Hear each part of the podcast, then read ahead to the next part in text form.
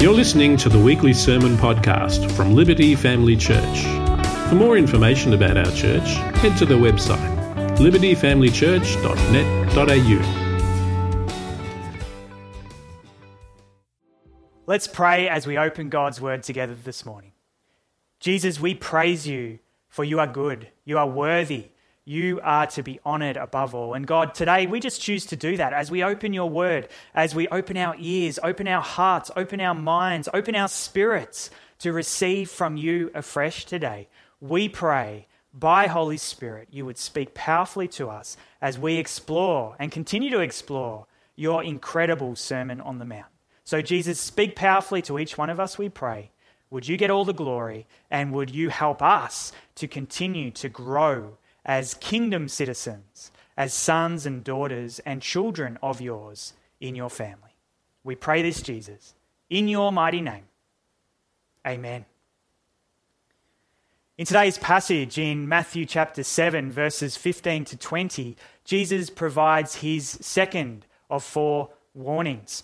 His first, as we looked at last week, was a warning to not simply view him as some great spiritual teacher, as some great person of great moral character and great moral ideals, but rather to actually make a choice, to either choose to enter through the narrow way, through faith in him, and follow him with our very lives, or choose to not.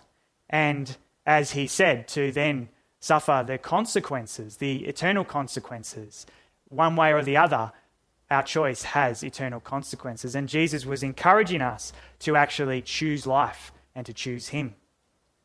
And in today's passage, Jesus continues with his warnings and he explains why it is that some will not actually enter through the narrow gate, why some will not be saved and will not actually enter into eternity in heaven with God. And he says that it's actually because of the influence of false prophets. Let's read Jesus' words together in Matthew chapter 7, verses 15 to 20. Jesus says, "Beware of false prophets who come to you in sheep's clothing, but inwardly are ravenous wolves. You will recognize them by their fruits. Are grapes gathered from thorn bushes or figs from thistles? So every healthy tree bears good fruit, but the diseased tree bears bad fruit. A healthy tree cannot bear bad fruit, nor can a diseased tree bear good fruit.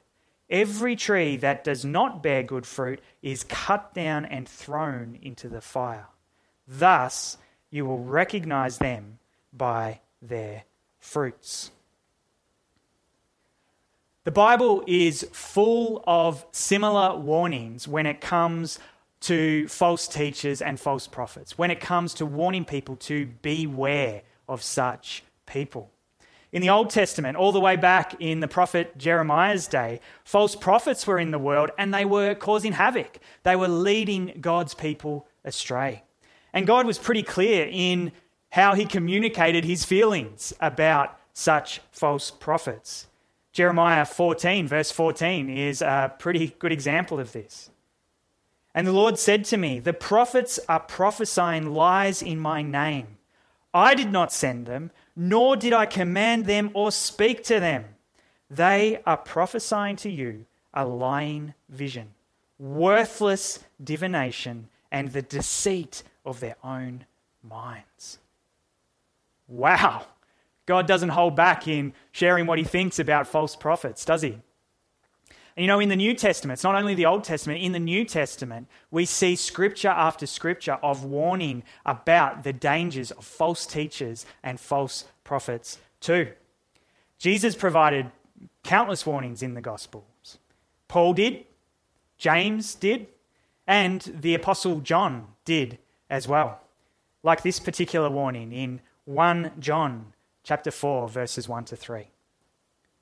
John says this, "Beloved, do not believe every spirit, but test the spirits to see whether they are from God. For many false prophets have gone out into the world. By this you know the Spirit of God. Every spirit that confesses that Jesus Christ has come in the flesh is from God, and every spirit that does not confess Jesus is not from God. This is the spirit of the Antichrist, which you heard was coming and now is in the world already.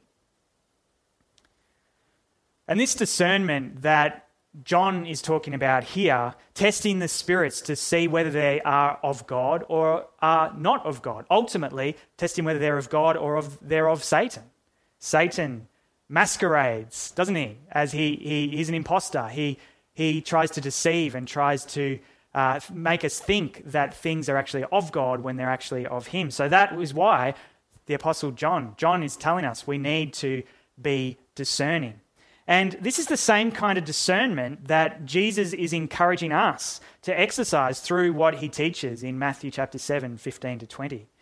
As with needing to find the right balance, the right balance between not being judgmental toward people and also not being naively accepting of their behavior and influence of other people. That's what we looked at in Matthew 7, 1 to 6. Jesus is saying that all of us, every single one of us, need to be wise and need to be discerning when it comes to evaluating prophets or teachers. Because, as Jesus says in Matthew 24, verse 11, many false prophets will arise and lead many astray. As followers of Jesus, we need to be on guard. We need to be cautious. We need to be aware and we need to be discerning.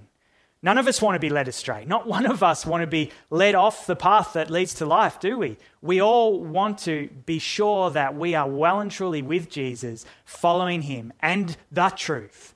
Not a distortion of the truth, but the truth, every single step of the way. So how then can we ensure that we don't get led astray by false prophets or false teachers?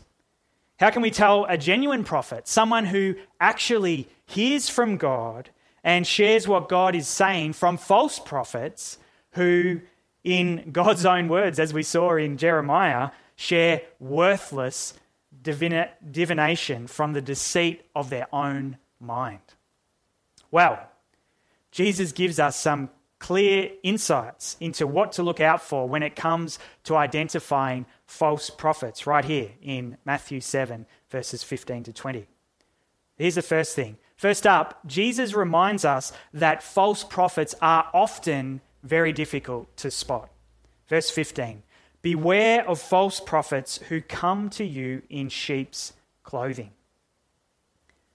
This is a real challenge, isn't it? Very often, these false prophets are disguised. They appear as though they're beautiful, godly people of integrity and genuine love who are just living sold out lives for God's glory and his alone with everything that they've got.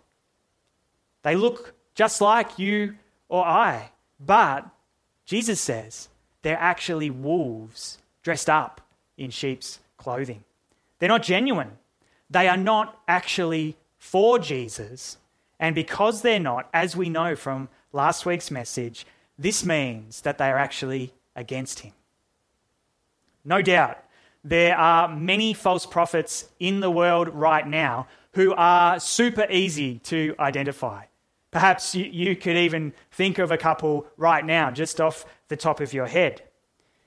Maybe you're thinking of the prosperity preacher, the stereotypical prosperity preacher who declares that if you just give me a really generous financial seed gift in faith to my online ministry, then God will heal you of cancer. Maybe you've heard that before on TBN or something like that.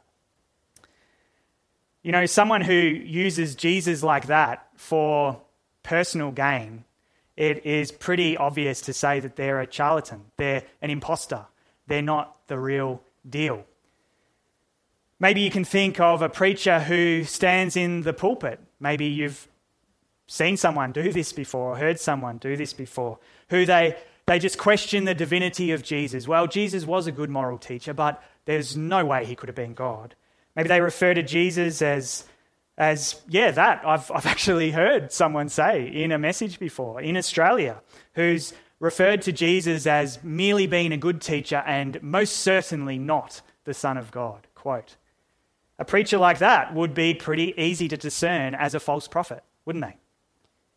As Jesus points to in verses 16 to 19, the fruit of these kinds of false preachers or teachers expose them for who they really are. False prophets and false teachers. Reading from Matthew chapter 7, verse 16. You will recognize them by their fruits. Are grapes gathered from thorn bushes or figs from thistles? So every healthy tree bears good fruit, but the diseased tree bears bad fruit. A healthy tree cannot bear bad fruit, nor can a diseased tree bear good fruit. False prophets and false teachers like this are easy to see. They're easy to spot, and they're easy for us, if we're discerning, to actually keep well away from, to let them have no influence over our faith walk. And we recognize these kind of false prophets from their diseased fruit. But I would suggest more often than not, many false prophets aren't so easy to spot at all. Just like Jesus said, many false prophets aren't so easy to spot because their error is far more subtle.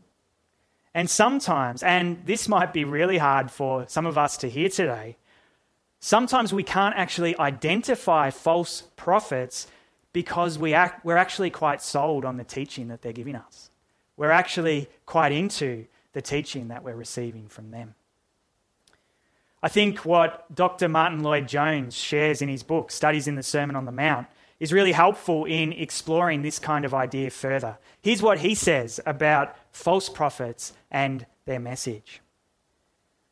The false prophet is the man who has no straight gate or narrow way in his gospel. He has nothing which is offensive to the natural man. He pleases all.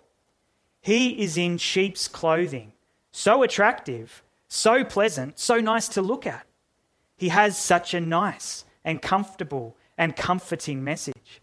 He pleases everybody and everybody speaks well of him. He is never persecuted for his preaching. He is praised by the liberals and modernists. He is praised by the evangelicals. He is praised by everybody. He is all things to all men in that sense. There is no straight gate about him. There is no narrow way in his message. There is none of the offense of the cross. This is exactly what Jesus is warning us so strongly about in watching out for false prophets. This is exactly why he's warning us so strongly. This is why Jesus describes such people in Matthew 7 and verse 15 as being ravenous wolves. Have you ever actually seen a ravenous wolf before? I'm guessing that if you ever saw one in real life, it would probably be the last image you would ever see, the last thing that would ever come across your eyes, because you would be munched up for lunch or dinner for sure. You don't want to mess with a ravenous wolf. Maybe you've got kids, or maybe you've babysat other people's kids from time to time, and you've had the privilege of watching the movie called Frozen, maybe 84 or 85 times. In fact, you know, in Frozen, one of the main characters, Anna, goes on this journey to find her sister Elsa, who's gone away from the community in an emotional state after being discovered for her secret powers. And she hitches a ride with a man named Kristoff, who happens to have this sled, and along with his reindeer, Sven. They're on this long journey in the middle of the night or through the pitch black forest with snow everywhere, and they're moving pretty quickly in this sled when all of a sudden, out of nowhere, this pack of wolves sort of latch onto the back of them and begin to chase them, begin to hunt them down. And I remember it well. I'm sure many kids probably remember it well as well. Might have been the source of a few nightmares for a couple of youngsters. But there's this shot of Anna turning around in the sled and actually looking and seeing a face of a wolf staring right back at her. And the face is not a happy face. It's not a smiling wolf. It is the ferocious look of a ravenous wolf just staring back at her with evil intent, looking to her as a nice tasty snack to have. It's a super confronting scene, and I'm sure not just for the little kids as well. Now, obviously, a ravenous wolf is super dangerous to us in real life. No doubt, you wouldn't want to come across a ravenous wolf. It would stop at nothing to have us for dinner. But Jesus, he likens false teachers to ravenous wolves because the message that they peddle is so dangerous, catastrophically dangerous to our very souls. That's why Jesus uses that powerful image of a ravenous wolf to describe false teachers. Why is it so dangerous? Why is their false message so dangerous? Because it is a distortion of the truth. It is not the truth. It is a distortion of the truth. False prophets ultimately offer a distorted gospel that ultimately, when it boils down to it, doesn't actually follow in the way of Jesus. It doesn't follow Jesus. It doesn't stick to the road less tread, but follows the road that none of us want to be on at all. False prophets promote messages that, if received and if believed, can actually lead us to abandon the true gospel, the true, beautiful, life-changing, freeing, radical gospel of grace through Jesus Christ. And here's why this can be such a subtle thing. Often the messages that false prophets or false teachers share and promote are false because of what they don't say rather than what they do say. Let me say that again. Sometimes the messages that are promoted by these false teachers and prophets are false because of what they don't say rather than what they do say. Dr. Martin Lloyd-Jones explains this really well, using the example of a person who only ever preaches about God's love. Here's what he writes. He, the false teacher or false prophet, generally emphasizes one truth about God only, and that is love. He does not mention the other truths that are equally prominent in the scriptures, and that is where the danger lies. He does not say things that are obviously wrong, but he refrains from saying things that are obviously right and true. And that is why he is a false prophet. To conceal the truth is as reprehensible and as damnable as to proclaim and utter heresy. And that is why the effect of such teaching is that of a ravening wolf or a ravenous wolf.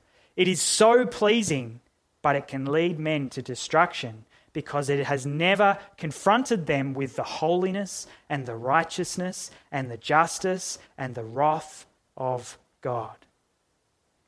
It is so true what he says here. We could add in teaching about the final judgment of all people, the eternal destination for people who don't actually humble themselves and follow Jesus in this life. We could talk about talking about the dangers of sin or our need for genuine, heartfelt repentance and forgiveness only through Christ. We could talk about all those things as well. In a nutshell, false prophets, they don't paint the full picture. They promote and share about God's love, for example, and radical forgiveness whilst minimizing or maybe not even acknowledging in any of their teaching the significant costs associated with actually following after Jesus. They don't urge us to do the very things that Jesus himself urges us to do, to enter through the narrow gate and to walk on the narrow way. And because of this, Jesus says in Matthew 7 and verse 19, these false prophets, they're going to face a horrible end. They are going to face a horrible end. Like trees that fail to bear good fruit, they're useless, aren't they? That's how he describes them. Trees that don't bear good fruit are useless, and they're only good for firewood. False prophets, Jesus says, are going to be cut down. They're going to be humbled and will one day face God's righteous judgment for misleading people.